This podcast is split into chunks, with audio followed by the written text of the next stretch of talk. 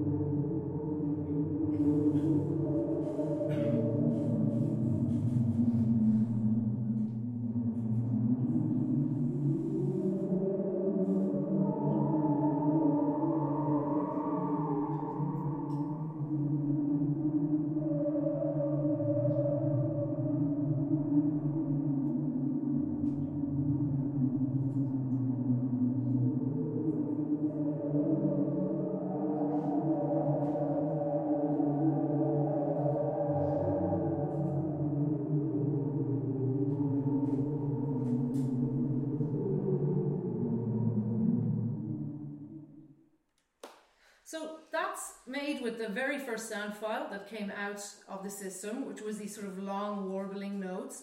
Um, you're going to hear lots of artifacts within the sound because what the, the artificial intelligence system is basically doing is taking white noise and carving away everything it doesn't want um, to, to make the sound that it wants with my voice, but it's leaving bits by mistake. So that's why there's these sort of artifacts.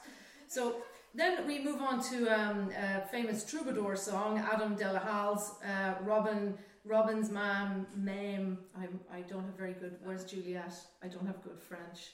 When I, I always think, because I was in France with Juliet and she could order food really well, so I was I'm like looking at her to save me. Robin's, Robin's Mam. Um, it translates it Robin loves me, Robin has me, Robin asked for me, and he will have me. That's real. Like, this is from about 1282. え?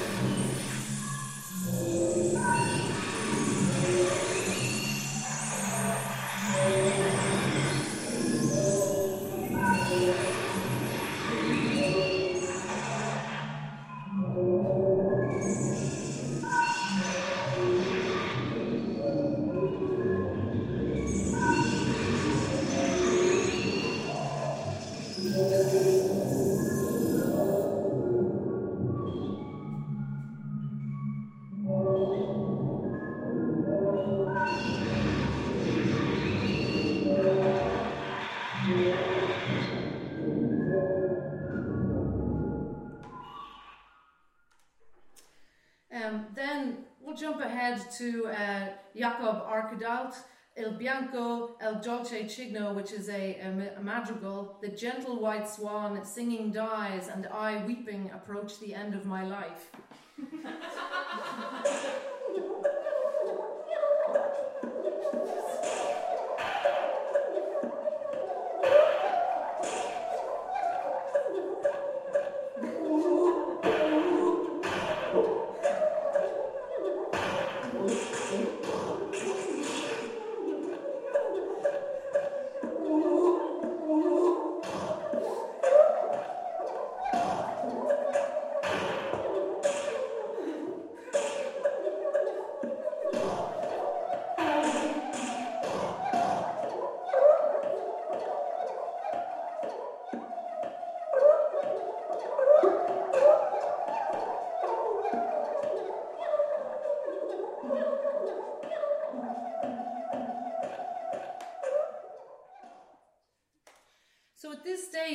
like 600 files into the 841 file, so it's starting to sound a little bit like a human, at least I think it is.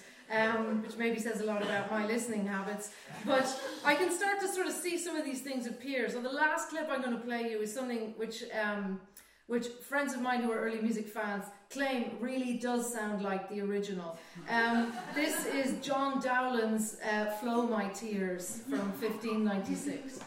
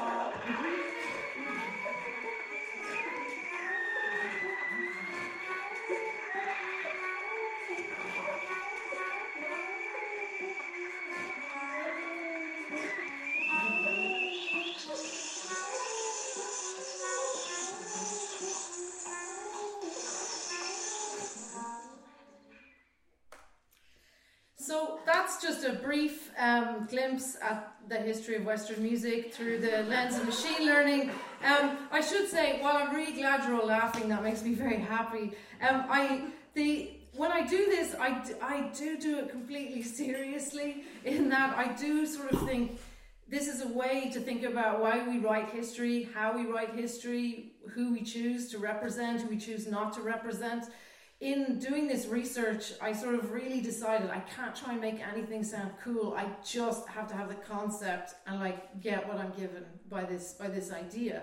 So, you know, I got really used to this harsh sound world. Mastering it was quite interesting, um, you know, and sort of listening to it and listening to these whistles that appeared, and the whistles went away, and then they came back like a rash, you know, within the sound files and stuff. So it sort of, it, it was it was an interesting project for me because in looking online and in trying to find MIDI versions of all of these works, I got to see very clearly what people listen to, what they don't listen to, what they think is worth having online in an archive, what they think is worth converting to MIDI, what they think is worth having a PDF of on imslp.org and things like this. So it sort of taught me uh, this sort of nuts and bolts attitude to looking at how music history is represented online. So so it's it's sort of in that in that um, in that sort of in that sort of vein, it gave me this sort of deep understanding of like how early music functions. If people want to get hold of a score, if they want to get hold of a MIDI file,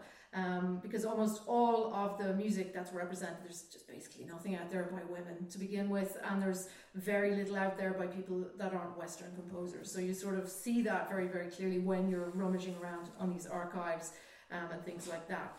So, um, if you're interested in hearing more, um, that'll be available next month on Bandcamp and also on cassette, because uh, that's all the best early music releases on cassette, um, as we all know.